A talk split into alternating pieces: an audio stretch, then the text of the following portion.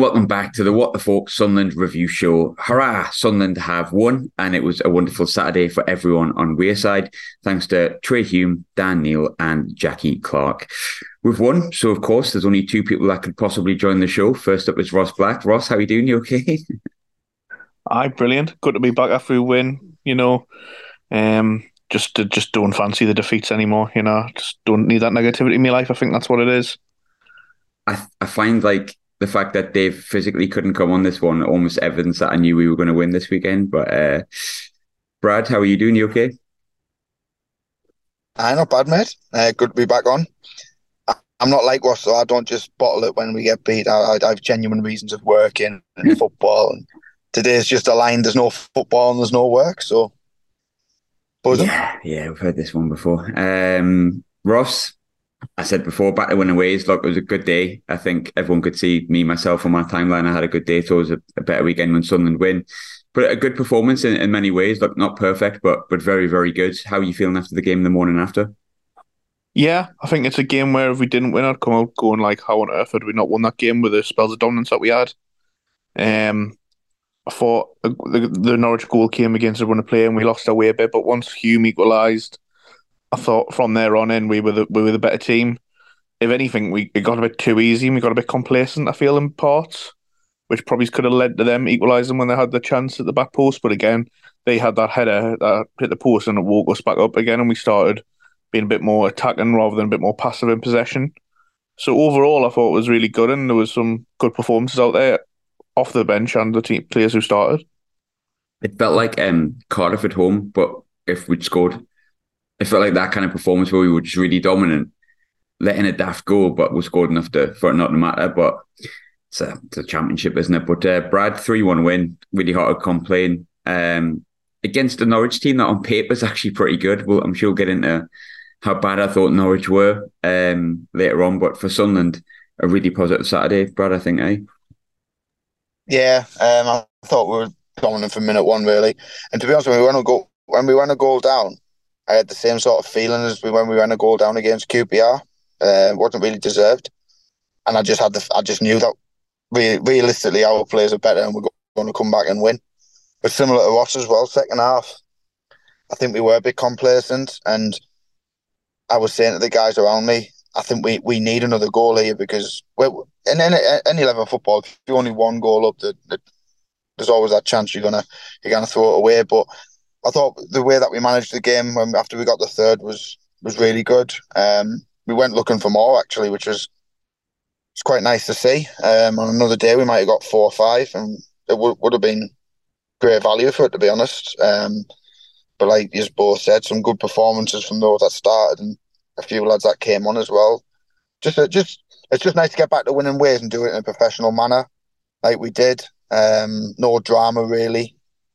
Um, yeah, and we just take that in. It's nice to have a week's break now and take it into next week off the back of a comfortable win, I would say. I think one of the biggest positives that we can take, and look, this is down to our progression and also Norwich's regression. But if you remember last year when we were talking about the best side we came up against, a lot of people would say Norwich. Um, I think we played really well that day. We hit the bar in that, and we probably should have been in the lead. And it was the day Alex Neil had left, so you had all those kind of things going against us. But you you kind of knew Norwich had the sort of quality. You had Cantwell on the bench and, and Teemu Pukki, but the team that day, you could see Norwich. You're like, oh, they, they should be there or thereabouts to look like a team that's just been relegated from the Premier League. And it looked the other way around yesterday. We looked more like the team that could have potentially been relegated from the Premier League, such as the quality we had and the, the passes we were pulling off. And I think if we'd won five six one, I don't think many people could have complained. There's one or two really small negatives, but I just think a really positive Saturday. And I think if you look at, obviously, it wasn't nice getting beat down at Stoke, but I thought we should have got something out of that. I think the game against Leicester, I think we deserve something against Leicester as well, to be honest with you. And, you know, the game prior to that, Borra's kind of killed by a, a red card. And I think it probably shows Sunderland's progression as well that we've lost three games in a row. And I don't really feel like the fan base has panicked too much. Like, I was probably the most panicked out of everyone, thinking like yesterday was a must win, or is it a must win, or even raising the question. You could say it was panic, but I feel like the majority of the fan base responded to that question on Twitter and was like, "Don't be daft, man." And historically, that's not been Sunderland when we've lost three games in a row. And I think it just shows that we knew the performances were sort of halfway there with a couple of things missing. And yesterday, a lot of things came to fruition. But one player that just turns in performance after performance, week after week, Ross, I, I just I don't really know what to say about him. Uh, Jack Clarke, outstanding again. My biggest concern with Jack Clarke at the minute is not about whether he goes down the wing or whether he cuts inside or if he's going to score enough goals. It's how hard is it going to be to hold on to him in January? It's it's going to be a challenge, but that shows how well we're doing for individuals and as a team when our players are wanted. It means we're, do, they're doing brilliant stuff. And uh, again, yes, uh, down Stoke, I didn't think he had his best game, still scored. Probably should have scored down Leicester. I think if we're being a bit harsh, he probably should have done a bit better. Good save, though. And then yesterday, they couldn't get near him. It, it, what was really evident was how many t- when he got the ball, how many Norwich players just gravitate over there. There was at least three players on him at every t- every opportunity they had, and then his assist for Neil's goal is it's it's superb. It's it's unbelievable. And I was speaking in the in the pub beforehand, and I was speaking to a few of the lads I got the matches with, and there's a few of the older generation, and uh, Stevie, who I, I was with, he was like he's like a modern day Chris Waddle and I think that's that's a that's a great compliment to have when you you're getting you're getting compared to Chris Waddle, and he's added goals to his game. He was so unlucky with that one where he cut inside and hit the post as well.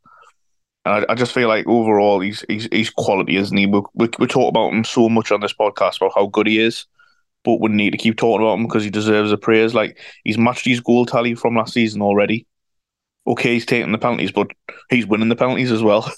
so he, he's got every right to go take them. Um, yeah, superb.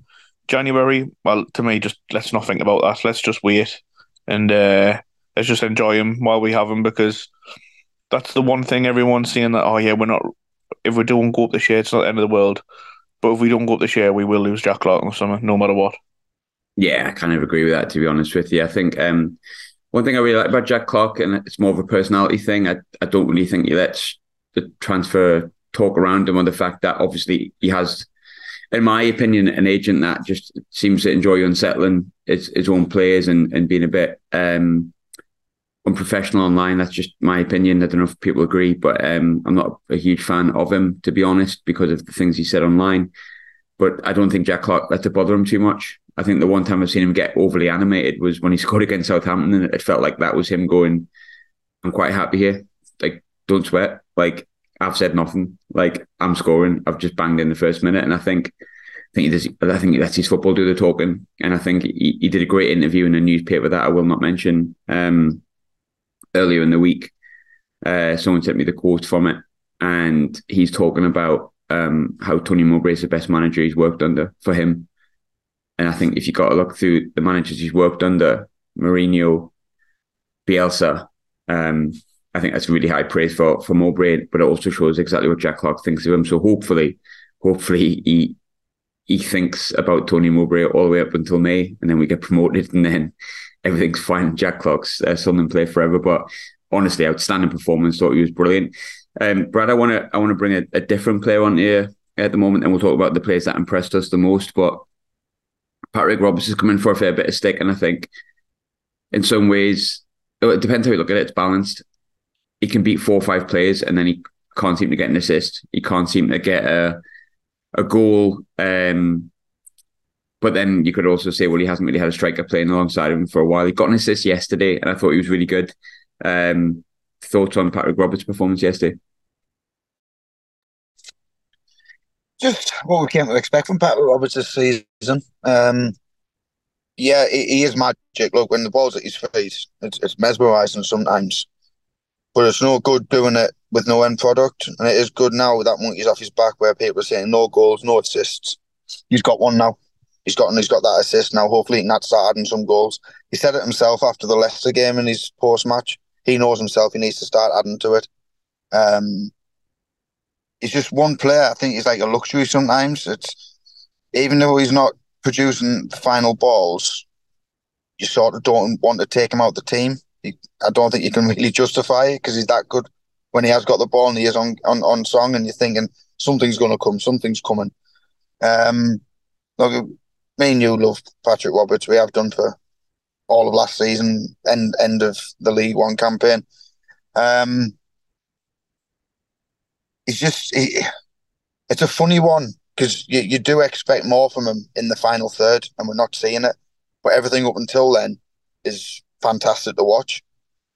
I do think, in a way, though, he misses Amad because them who play them little intricate one twos in and around people, and they just make like like I, I used the analogy last year. It's like a couple of year 11s playing against year sixes at school. They just they just took the mic. I think he does miss Amad. And look, I'm not saying it'll happen, but if we get him back in January, we'll see the best of Patrick Roberts. We know, know for a fact. Um, but yeah, I mean, I keep persevering. He's got his, he's got his assist now, and usually they say if, if you get one, you, a, a boatload starts coming in. Um, and I think with a, a, different type of striker that we're playing up front now, it might start suiting him a little bit more. So we'll just see. But I love Patrick Roberts. I, I, I think he's a great player. Yeah, yeah, I, I love Paddy as well. I think the one thing I would say about yesterday was that um, I'm not criticizing Burstow or Hemir, but Rusyn's obviously very different. And I think I feel like we mention him every week, but like I have to at this point. One thing Ross Stewart was good at was running uh, running in the channels, and we sort of missed that a little bit. And I think when you got players that can run the channels, it opens a bit of like an extra 10, 15 yards for the likes of Robertson and Jack Clarke. And I think it's no coincidence that we'll get into Rusyn's performance, but I thought Rusyn run the channels uh, better than than Burstow and, and Hemir do, different player. And I think that opened an extra 10, 15 yards of space for the likes of Jack Clarke and, and Robertson. I think it was no coincidence that they both sort of had goal contributions yesterday. Um, but yeah, you look, I like Roberts. I'd be really sad if he left. I hope his contract gets sorted, and I think that'll that'll settle his head a little bit. But um, Ross, there was tons of good performances yesterday. I picked out um, Trai Hume. I thought was really good. I think Daniel was excellent, and we've talked about Jack Clarke. But there's a few players you could mention. Who was who was your standout? Your top three? Yeah, Trai Hume and Clarke. Yeah, Neil, like you say, that them three were all brilliant. But I actually thought um, that it went a bit under the radar. But I, I, I thought that O'Nien and Ballard were brilliant because okay, the goal conceded was a bit of a mess, but you know, there's mitigating circumstances to that. Uh, basically, we didn't we didn't ladle the whistle, and the linesman went to put his flag up, then didn't put his flag up, and after all of it, we've seen the clip. He, he wasn't even offside, anyways. So, um, it was a mess all around, basically. But yeah, I thought O'Nien brought the ball out really well and Ballard, it, was clear. It was clear instruction that they were told get higher up the pitch with the ball. It did leave us a few scary moments when they lost it, but that was a clear instruction, and when it worked, it was brilliant. I think the only thing we need to work on is clearly when they go out, Ekwah or Neil, whoever's the deep lying midfielder, needs to sit in because it got a bit scary when they counted us. But we, we did really well to block it off. Plus, they were pretty pony. I think that header at the back yeah. post was from Ballard ending up in their half, and they broke on us, and that's when their header came and very nearly cost us. Because Ballard was thinking he was uh, Prime Ross Stewart. Did quite well, uh, to be fair. It, it's all right going forward, but I think it's just releasing it in the right time. I think I think he got a bit excited too many times when he skinned past two. He's like, oh, I'll take on the rest of them now. But if he just passed the ball to Clarke, you'll be all right. Um, but I, I, I thought like to me though as well, it, what baffled me was their best player by threat threat that I seen was that Rowe on the on the wing, and then they took him off, and I was like, oh, that's brilliant. Because they didn't really have much after that. Because he was lightning quick, he was strong, he was giving Hume a good battle in the in the first half, and uh, but yeah, Huggins again, he just goes about his business, doesn't he? He's like a six or seven out of ten every week. He's nothing, he's nothing special, but he just gets his job done and it will be interesting to see what happens with Cirkin combat to fitness, who gets in there. But but I overall, I, I think you say there's a there's a there's a there's a good few performances in there, and I think having two centre midfielders and Ekwah and Neil makes a massive difference, doesn't it? Just for the core of the squad, the the spine, and how how we like to play it gives freedom to the others. I, I agree with you Huggins. Um, talking about an agent previously, and I made a comment which uh, I think was massively unfair, but it's no slight on uh, Niall Huggins. I think we've spoken for about two years about Huggins whilst had the injuries and said, look, he looked like the kind of player that can really add to the squad when he's in and he's fit. And obviously he's he's getting that run of games. He doesn't look like he needs a rest or anything like that. He can fit in on the left. I think he's better on the right personally because he's right footed. Um, hence the argument of I would play Dennis Cirkin on the left hand side because he's got left foot and he's he's just slightly better. But having the options is brilliant, and I think Huggins is really.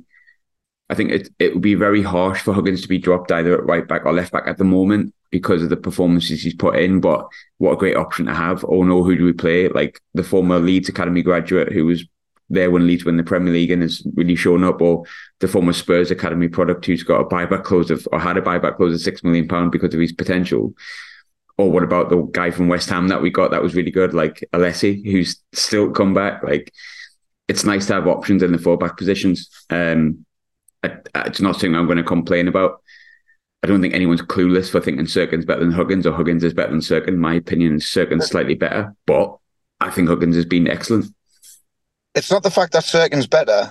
If that agent had listened to what Benno and Barnsley were saying, playing Cirkin, who was left footed on the left hand side, brings you more balance. If he wants his if he wants his player to compete and get in the start, then he should be trying to take Trai Hume's place on the right hand side mm-hmm. in his natural right back position, where they can both bomb, bomb on and it gives you that balance. I just think he's got his hinted specs on. He should even know that being a former left back as well. Exactly what a left back can bring, but let's ignore him. I, I, I think he's just he's just looking for bites, I think, and I think he's just very unprofessional. Yeah, I agree. I, I really thought it was a really unprofessional comment. I don't want to get bogged down in it too much, but like for me, look, I like Huggins, I like Cirkin, but you know what I like more than both? Sunderland Football Club, Association Football Club, even. Sorry, that's one of my pet hates. Um, I know, shocker. Um, cancelled. Um, but I think for me, I, I, don't care who plays as long as they play well. I think Cirkin's probably a slightly better player, but do I trust both of them? At left back, yeah, absolutely, and that's brilliant for Sunderland Association Football Club. Got it right that time. Um, I'll leave it at that. But um, one player I did really want to pick out here, Ross, and I'm, I'm going to come to you with it because I know you're a big fan. There's actually two players I want to pick out here. I think the starting eleven played really well. There was one that wasn't firing on all cylinders, which we're going to come on to in, in the listeners' questions a bit later on, but I thought Riggy and Hemir played really well when they came on. I thought Riggy in particular, like the best thing about Chris Rigg is he looks 16. So like when he comes on and he's just spinning plays, it looks funny because it's like it's like a kid coming on just like doing experienced players like Jonny Howson in the middle. But I thought Hemir did all right as well, but I thought Riggy was exceptional when he came on. Yeah, Chris Rigg was brilliant against Leicester as well when he came on. I thought. Um, I know we're going to get on to the, the player who we thought maybe wasn't brilliant, but to me, if we started Chris Rigg in a championship match, I'd be totally fine with it. Which is the biggest compliment you can give the lad. He he doesn't look out of place. Every time he comes on, he makes an impact. And I think you can't ask for much more than that. He's clearly got the trust of Mowbray because the game was two it was two one when he came on. It was in the balance and he was like, Right, you're gonna go play centre midfield for me. Was it two one? I think it was two one. So um so yeah, um, he was brilliant. That one where he sent the play for a hot dog was tremendous bit of individual skill, but also he drives with the ball really well. Like he, he's not quick, but he glides, and um, he was very unlucky not to get an assist when he played Pritchard in. And then I think when the Hemir chance came about, which we, you mentioned before, which was created by Ba, I actually think Rigg was in a better position for the pullback. If we're being slightly critical, but he, he like you say, he, he, he for a little lad as well. He always seems to win tackles. Like it's it's very he's very diminutive how he just seems to be there in the right place at the right time and get a foot in. But uh, you, you, know what I mean? He's 16 year old and he captains England under 18, so it tells you everything you need to know about how rated he is and how he plays above his age and his ceiling. But 100%, you can't ask him much more when players are getting the opportunities for 15, 20 minutes, make an impact. And we're talking about him now because he clearly didn't. He left an impression on everyone there. And to me, he's, an, he's, he's one that I think we'll be seeing start championship games sooner rather than later. Uh, Brad, I'll, I'll, leave the Hemir question to you. I thought he did all right when he came on. I know not everyone will agree with that, but I thought he did all right. He snatched at his chance a little bit, but what is he, 18? I think with a young, and I know we'll repeat this, and I know I've kind of said I prefer experience sometimes, and I would like some experienced players in there to teach these young, lad, young lads a little bit, but that's not going to happen. So I think Hemir is growing with each performance he's coming on. I thought yesterday he looked he looked pretty handy. What was your thoughts? Mm, um, he did okay. I'll, I'll, I'll, put it as that. I think he done okay, but it's the same story as when a striker isn't scoring goals and they're getting these chances, it seems like everyone's laser focused on them. Like that header was quite difficult. Bless him. Uh, it was like straight back at him and he's headed it. He's done everything right and the lads cleared it. But a striker in a bit of form who's scored if he's if he's if he's if he's scored three or four goals before, we don't talk about him because his performances are okay. But he needs that goal. And I mean he wasn't going to get it against Leicester, the poor kid only got ninety seconds. But he got a good twenty odd minutes yesterday when we were on, completely on top and he's had two very good chances you look back at the Southampton game, he came on at 4 0 and he's went through on goal and he's just hit straight at the keeper. He will score, and I think it'll be fantastic when he does. And I hope it's at the stage of my life because you can see the fans and the players are all behind him to try and get that goal. But at the minute, I'm going to go back to something you've just said. I'm there for Sunderland Association Football Club. And if he's not ready and he's not firing, and there's someone else who's waiting to do it, I'd rather see them and bide our time with him here. And if that means even sending him on loan somewhere to try and get some more minutes, so be it. But he done okay. He did do. He, he done fine. Um, I'm looking forward. I, I, I, think the one I'm looking at, his game time is going to be more limited because by the sounds of it, Mowbray really rates my, Mayenda when he comes in, and he's pretty much ready now. I think he just needs a couple of 21s appearances, and then we might start seeing him. So if he comes in and starts scoring, that knocks Hemir down to maybe fourth in the pecking order. So we'll, we'll just have to wait and see. But yeah, Hemir, he done fine, and we know there's something capable in there because he scored in pre-season quite a few times. But I think to see the best out of Hemir, we need him on with Pritchard because Pritchard does put them on a plate for a striker. We've seen that time and time again. And that's where the majority of his goals came in pre-season was from balls on the box. Pritchard with a couple of the assists. Um, yeah, we'll, time will tell he's done okay. Yeah, I think he'll be all right. I think he'll come into it. I think it's just a case of if you had an 18 year old striker playing every week, if he wasn't like our only striker for a period of time, we probably would have be able to be a lot more patient with him. And I think, I think, I think we will be. I think we will be, and, and I, think, I hope, I hope that he, uh, I hope he scores fairly soon because I don't want to go too long without one. Yeah, I think what's actually hindered him, and it sounds daft because we had no choice but, but to play him, with him being the only striker fit to start the start of the season and being flogged really. Um, if he was managed the right way, if we had a couple of strikers in there where he could have came on for the last twenty minutes, we wouldn't be having these discussions. We're like, right, he's getting bedded in. But the fact he was basically given the number nine shirt and starting the season, I think a lot of hype and expectation was around him, ourselves included. We put him down as the one that we'd expect to be the signing of the, the summer, I think. Um, and the shows how much we know, really, doesn't it? Um, but yeah, it's he is a young boy. Um, he's, he's, still got a lot to learn. It's a new language, new new culture for him. He will get there, but I think it's just going to take a bit of time. Couple of quick fire ones before we go the listeners' questions because we run out of time a little bit. Uh, but Ross, uh, first goal didn't look offside at first glance. Everyone's going mad about it. Watching it back, it's quite clear he's onside. Uh, poor from Sunderland that we kind of just stop playing if we're going to pick out a negative? Yeah, it was it was it was just a comedy of errors, wasn't it? Like Hume in the first place playing him on side. Should never be playing him on side when everyone else has stepped up. That's poor from Hume. The linesman then goes to put his flag up. The kid's still like he doesn't go fully towards it, but he makes a motion to go near it. So then Ekwah puts in the most pathetic tackle ever. Like if you're going to make the tackle do it properly, play at the whistle, and then we all, all the three defenders in the box just go to the six yard box and just leave the lad on the edge. It's, a good finish, but it was just so poor, and we need to stop going one 0 down. Basically.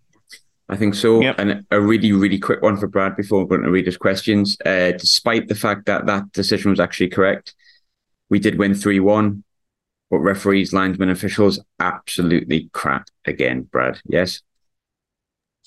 Yeah, um, not going to argue with that one, to be honest.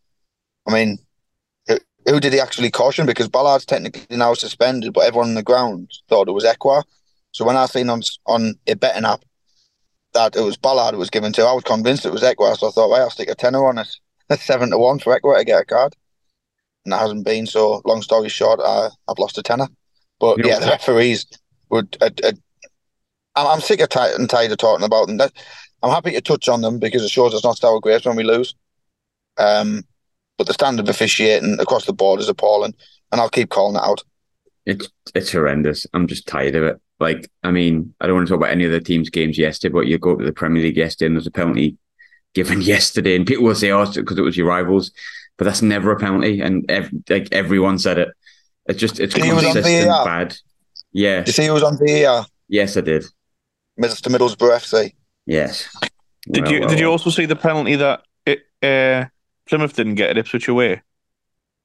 Yes. That's assault. And like everyone in the ground knows it's a penalty. Even the player who makes a tackle hits the ground after to say like, "Oh no, I've messed up here," and the referee's just like, "Play on." It's they, they just make it up as they go along. I'm It- convinced. Yeah, it's it's it's it's just not great. Talking about Um, one about the mags as well, when there was a potential handball for Bruno, and they said it hasn't touched him, but then they still give a corner. I'm like, if it hasn't hit him, it's not a corner. I, I, it's honestly, they, they might as well just pick them out of the crowd or like a, a prize out of a Kellogg's box. I, I thought um I don't want to touch on it too much, but like look, we have to call things out when we win and when we lose and when we draw. If that's what we think, we are quite steadfast referees. But I think, you know, I know we're here to talk about the Sunderland game, but I think Gary O'Neill summed up refereeing across the British game in general, across all levels, when he said, "When they improve their level, then I'll start speaking to them again." And I think I'll leave it at that. Um, listeners' questions. Owen said readers' questions. That's no one reads this, um, as far as I'm aware but a few decent ones, a few talking points which I've sort of held back on a little bit. You can probably tell, so you can keep the questions coming in. But um, first one to you, Ross. Uh, Jobe works hard, physically ahead of his years, but he looks for the easy option. He doesn't yet have what Pritchard or Dack can do with the killer passing creativity, which would create opportunities for our strikers. And then somebody else asked, is it maybe time to give Jobe a rest? Yeah, I think Jobe looked tired yesterday for the first time. He make he makes some great runs when he's in the playing in the ten. He puts himself about some brilliant bits of skill. But yeah, I think he looks tired. And you've got to remember he's an 18 year old kid. This is probably the most games he's played consecutively. He's also been in the international breaks, been playing two games for England under 20s, I think it is. So yeah, I think we've got to be careful about. Yeah, he's a great young talent, but also let's not like let's not kill him. You know what I mean? Like it's it's a it's a long season. You're going to need him, and I think we did this in League One, if I remember correctly, with Cirkin, where he just looked absolutely wrecked after starting really well because it's his first season in men's game, playing consecutive games. I just I just think we need to be careful with Jobe. We know he's a brilliant player. We know he's got brilliant talent. The thing about not making the killer pass, I think, is a bit unfair because you look at the goals and he's scored this season. He created Clarke's goal at Stoke, basically by having the shot saved. So I think he adds a new dimension to us. Um, but yeah, I think I think he might be ready for a break because I I do think that he's maybe starting to show a bit of fatigue. I rate Jobe really highly, and I think there's a few people in the crowd getting annoyed at him yesterday because he was really poor. But look, I'm going to reiterate: this kid's just turned 18. You can already see the talent that he has. Um, I heard one comment saying, "Stop doing the flicks and that man. You're not your brother. No, keep doing them. Keep doing the stuff that you're good at. Keep trying new things because you maybe not be your brother, but we're talking about the best player in the world." Um, as his brother, and that's fine for him not to be the best player in the world at the moment. I think for us, he's going to be very good.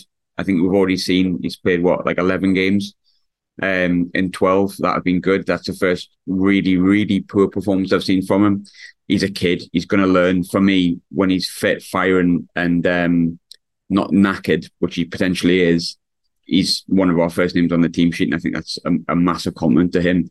Worst case scenario, we can bring in the 16 year old wonder kid um, underneath him, so I'm sure we'll cope. But Brad, next question to you. We, we haven't really touched on him yet, and we, we probably should. Um, we touched on him a little bit, but Rusyn, what what did you make of Rusyn's performance? That's a couple of questions around Rusyn, shall we say? I'll just combine them into one and we'll say, what did you think?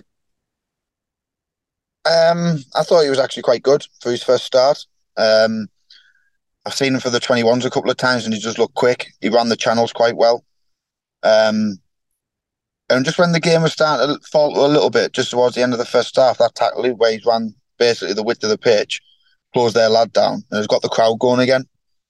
Um, so he's, he's you can see he's got a bit of heart about him. And I mean, we could have been talking about one of the greatest assists we've seen at the Stadium of Light in a long time if Jack Clarke had put the header away because Rusyn's won the ball back. He's beat two men for like blistering pace, put a great ball in. Um, so yeah, I mean, I, I, that's the play I was talking about when I said about we might see a bit better out of Roberts because he's going to start creating the chances. He's going to start creating the space, sorry, um, by making these runs because defenders won't know what to do.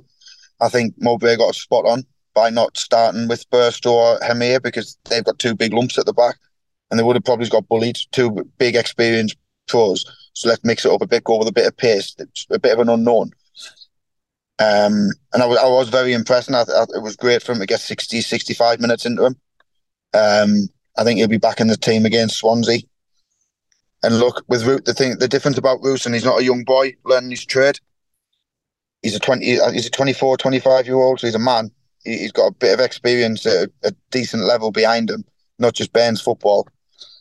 So it's not as if we're coaching him the game; we're just coaching him how to play within within our team. He's got all the attributes because we wouldn't have paid a fee for him if, if we didn't think there was something there and he could fit in. So on first impressions when he came off the bench, I've been very impressed. But yesterday I thought it was a very good um, debut. Well, first start really, isn't it? You class it as a full debut so yeah, yeah um, I'd like. I, am looking forward to seeing more of him, and I think we, it won't be too long until we see a goal, and it'll kick him on.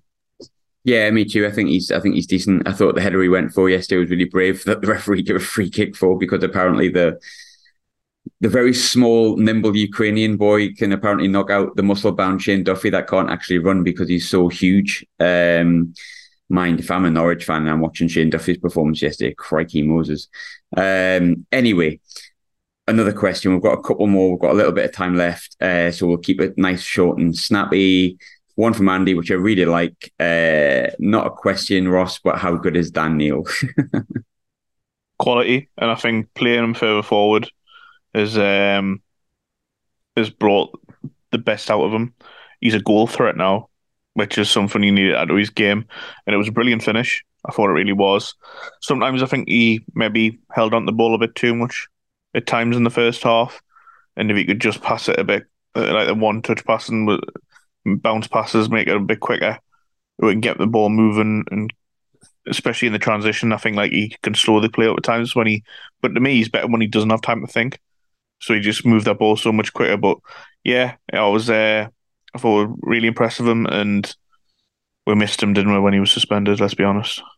I think what I like about Dan Neil Ross when you say he slows it a bit him and Ekwah complement each other because when Ekwah gets on the ball, he either goes for the big switch or if you see he breaks the lines, how quickly he puts the ball in behind, straight into Jobe's feet or it was Rusyn's feet a couple of times.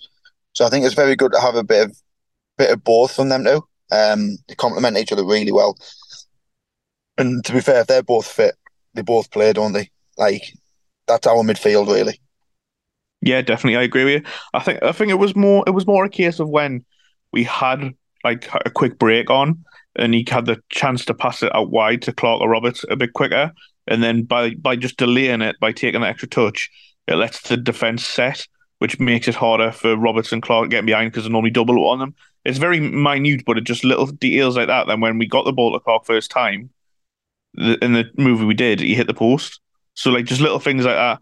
And like you say, I, well, I know we're going off a bit, but I think him playing more advanced as well maybe negates the fact that Jobe needs to be so high. So it might be better for Jobe to sit a bit deeper at times because he can have more time and space on the ball, which I think suits Jobe better than Neil, if that makes sense. So I do think I do think it, it's it's good that we've got these options, though. And as you say, Ekwah can just sit in that deep position, which to be fair, he's made his own because after the the first game of the season, Ipswich was saying, eh, why is Neil and Ekwah swap positions? But you can see now why, because like you say, they complement each other so well.